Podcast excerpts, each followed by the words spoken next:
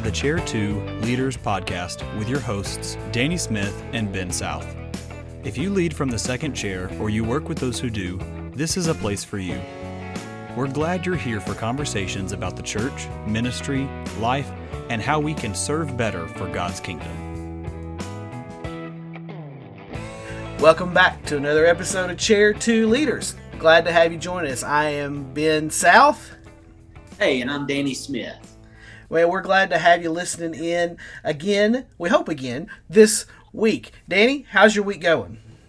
You know, Ben, it's good. It's busy. Uh, you know, we're uh, just kind of going at all cylinders right now, but uh, not too bad. You're kind of getting back in the groove of things after having a little uh, vacation time. We talked about that last week. Everything good with that? Did you get your stuff done? How was volleyball and all we, that? We did really well. My daughter's team actually um, they play in a homeschool uh, tournament, it's a national tournament. There were 130 something teams there, I think, but they came in. Uh, in their age group, they won a gold ball for their division, and they came in third overall in the nation. So we had a good week of volleyball. So it that's was, impressive. They that's they really did well. They played well. It's fun. It's more fun. I have a pastor friend who is also there with him. He says he always yells. He's like, "All right, girls, let's go have fun," and winning is fun. So that's right. That's right. You bet. So, so but yeah, we had a great time.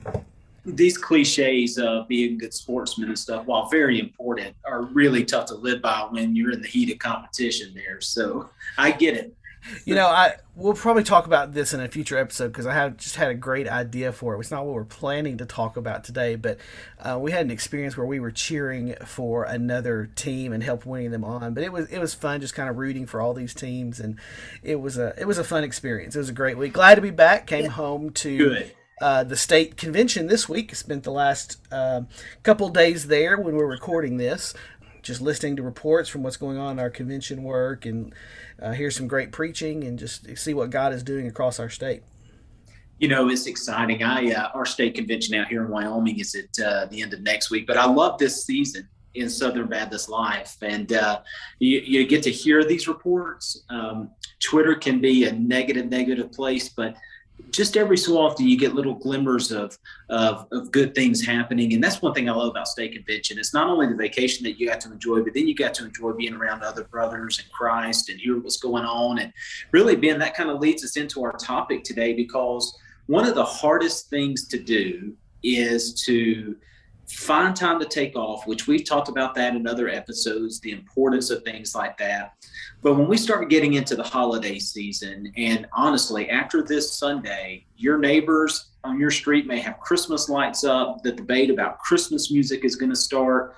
You've got Thanksgiving week. You've got, of course, Christmas just filled with events and activities. And so we know for the next eight to six to eight weeks, it's going to be really, really busy. So here's the question I want us to, to maybe think about today is when you're in a chair two uh, position, how do you go about looking ahead thinking all right how do i schedule our staff or how do we staff well knowing that just this extracurricular activity is about to kick up to a whole nother level that we all look forward to but that we're all very glad to be over with when it happens? And so you know thinking about time off let me let me kind of start with this story. There uh, probably 15 years ago one of the uh, churches i was working at i was the youth minister and I was also the newest guy on staff. There were four of us on staff at the time, and it was my lot to come in uh, literally the day after Christmas. I think Christmas was maybe on a Monday or maybe a Tuesday, and I was back in the office. I had to be the office guy for the next couple of days, and and that's okay. You know, we knew that going into it, but uh, let's think about that. How do we staff well? Um, during the holidays, during this busy season, so that a you know, we make sure we get our time off, but also that our folks know, hey, here's who's available. Because you know what? People don't take breaks during the holidays and chair one, chair two. How do we do that well? So let's let's just kind of kick that around in this episode. Yeah, I think that's a, a good thing just to kind of think through. And I we, we need to take a little bit of advanced planning. I serve on a staff. We do hospital visits and on call on a rotating basis Uh, certain pastors get more of those just because more people are aware of them and the nature of our roles but but we kind of take a rotating basis of who is the one that gets the call, who goes and who responds. But the truth is, um, most likely the chair one in your church is going to get the majority of those calls. So if you are in that chair two leader spot, one of the things I would encourage you to do right now is say, hey, when and plan to do this when it comes to Thanksgiving. Hey, I'm going to be in town, especially if you live around family in your church, or maybe you're at a church where your number one chair leader uh, is not from around that way and they travel to go see family, maybe you're from that area. Or it may be vice versa. But if you're going to be around, say, hey, I'm going to be here, I'll help cover the ministry because there are still needs that happen during Thanksgiving. Families still have crises. Uh, people still get sick. People still die. Um, those things happen during the holidays, and we need to be prepared and, and know what we're going to do. And, and, that's what we do at our church. We just kind of have a rotating basis uh, that here's the person we'll kind of talk through. Hey, I'm going to be here these days. I can go do this. I can cover this. As a chair, two, you really can help in the ministry of the church and of the leadership there if you will just be proactive about going to your to your supervisor, your chair one, your senior pastor, whoever, and say, "Hey, I'm available.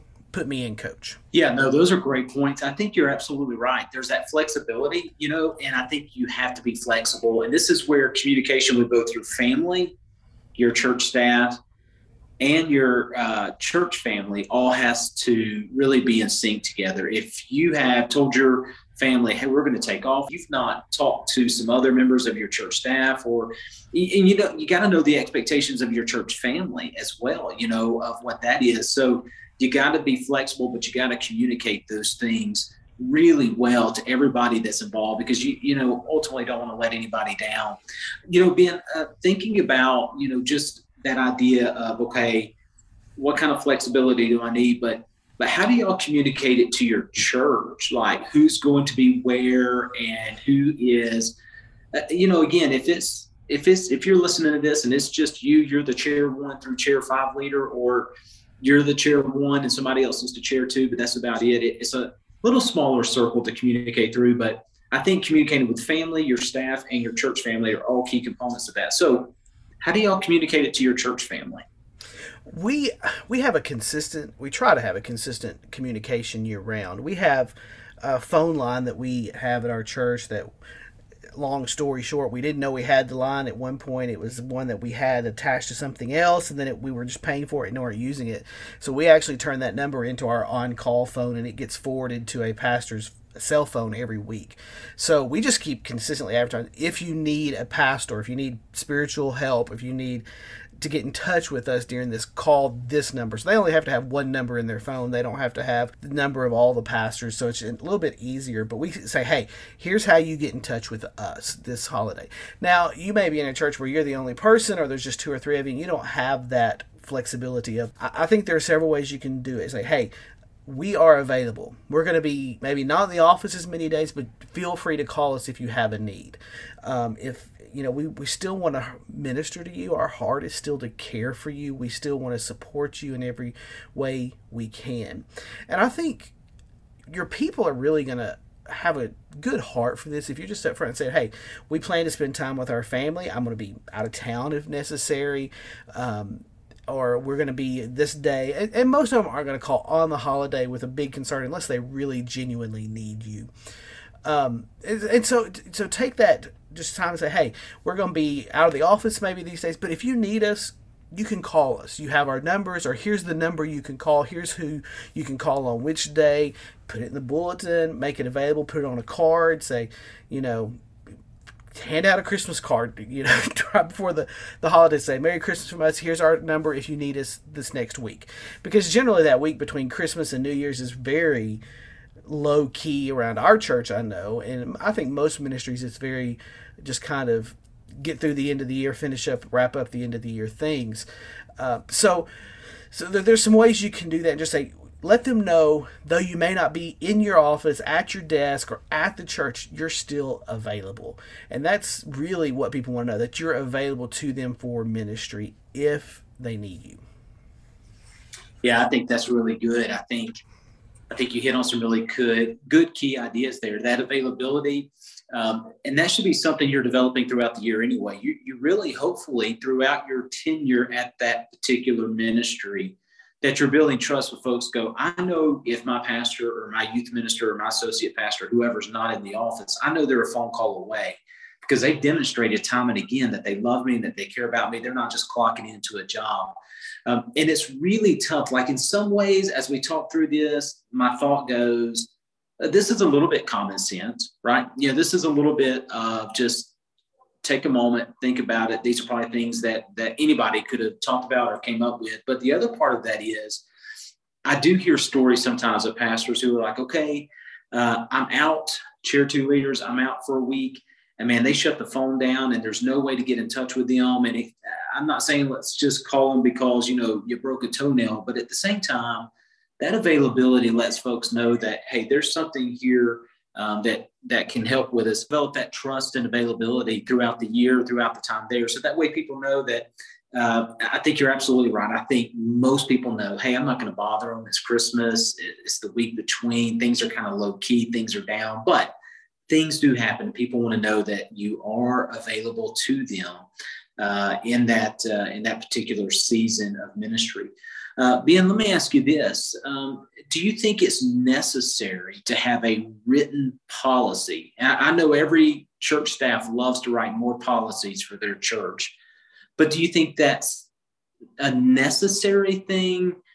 Simply just helpful? But you know, you talked about uh, it was kind of understood at your church. Uh, what happens? Uh, is it is it necessary to uh, to have something written in place? Maybe. Here's what I say about policies and rules. They all exist for a reason, and usually the reason rules get written is because somebody has done something that upset somebody else or became a problem. So I don't know that it's like necessary you need to have a written policy usually when those are written, there's a rule that somebody's been abusing or there's a reason that it's had to be written. So I, I don't I'm not in favor of just writing policies for the sake of writing policies. You need to have good policies and procedures when you have them, but don't just go out and oh here's something else. Well let's write another policy about it. That's not a good way of going about things so a lot of it depends on the culture of your church as well. How do you as a culture and how does your staff work together? What do you do? we don't have written policies. I think our like when it comes to the holidays, our policy is you know there's certain days that our personnel team has established these are days the office is closed they're paid holidays and then in that it says around the christmas new year's holiday at the discretion of the senior pastor additional days may be uh, granted or the office may be closed so it kind of depends on the year, depends on when the holidays fall, which days we take off. We usually take off at least Christmas Eve, Christmas, and the day after Christmas and New Year's Day. Depending on how it falls in the weeks, determines how many days that are off. But uh, you don't necessarily have to have a written in stone policy as long as when you get there each year, you're communicating, here's what we're doing. Yeah, that's really good. And I totally agree with you. Usually policies are there for a purpose um, out of something. Uh, you know, as we think about these days coming up, uh, one of the things you mentioned is that y'all had a personnel committee that says, hey, here's days that we kind of recognize. And then here's what happens at the, the holiday season, Christmas and stuff like that. I think that's a great reminder is that you know there's a lot of flexibility in ministry because of the nature of ministry that potentially can be 24 7. I, loved what Josh King said a few weeks ago about how they have really staffed their church and how their deacons come alongside and help. And, and I think that's just a great thing to say, hey, it doesn't have to be 24 7 um, in a very negative sense. But with that kind of flexibility, we still have to understand, hey, I still have responsibilities at this job. You know, if I took two weeks of vacation and that's what I get, I can't take another two weeks at Christmas time just because it's the holidays. And so I think there's a lot of just good spiritual common sense that says, how can I be most effective during this time frame? But how can I also make sure I take advantage of these days that are a little less stressful, a little less uh, busy, at least after the official holiday happens, uh, and make sure that uh, that I'm staffing well for that. Ben, just maybe another question for you in that regard. So you got to communicate with your staff. You got to communicate with your church family. Talk about communicating with your family as well on that. Well, I think you do absolutely. You have to tell your family. Here's the expectations. You know, I'm gonna. The office is closed these days, these days, these days. Uh, I'm gonna be home at this time. Here's when we're gonna be available available to do what we're gonna do. Um, but also know there's the possibility Dad may have to go in an emergency. Now you're going to have to decide what is the emergency. You know, Great Aunt Bertha's got a hangnail. It's not an emergency on Christmas. It's probably not even an emergency in any other week either. But chairman of your deacons passes away suddenly Christmas Day, you're going to need to go. Uh, especially if you're in chair one, but chair two, you may need to come back and support because there's a family and it's going to be a big thing in your church. Depending on the emergency, you may have to. And that's just part of ministry. And that's part of the calling God has put on our lives. But what I would say is don't sacrifice your family on the altar of ministry take some time as the holidays are coming up. You know, just step back, relax, rest, enjoy the downtime, enjoy being with your family. Don't fret over, you know, everything every day. You know, that person who's been in the hospital for a week, if you don't make it one day, that's not going to be the thing that makes or breaks the situation.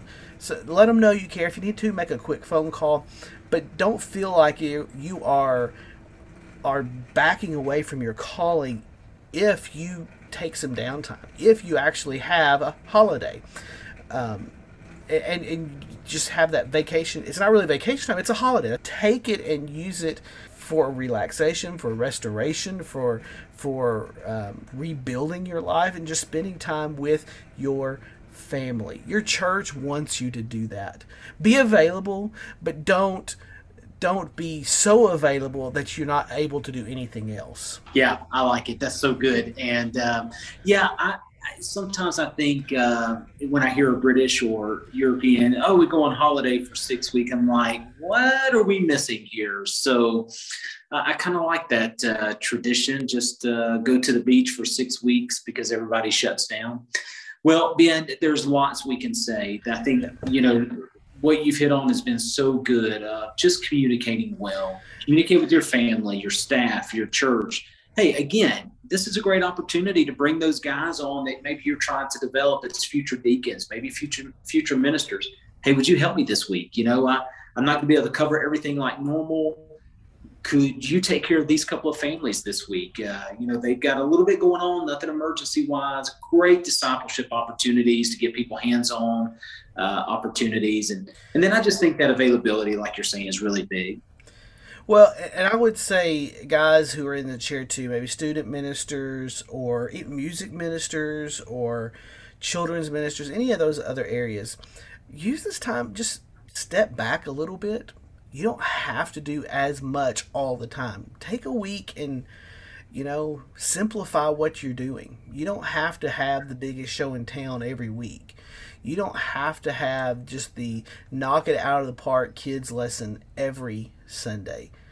It's okay from time to time just to, you know, you still want to be biblical, you still want to be solid, you still want to be prepared, but you can take a step back and just take a take a rest in, in your preparation and just simplify what you're doing. And, and that will help you the, enjoy the holiday a little bit more as well. Really good stuff. Thank you ben. I, I think we could probably keep going on and on about probably it. could. just but one maybe or two other things. Uh, are, you, uh, are you looking forward to christmas tree cake season from little debbie? I am personally.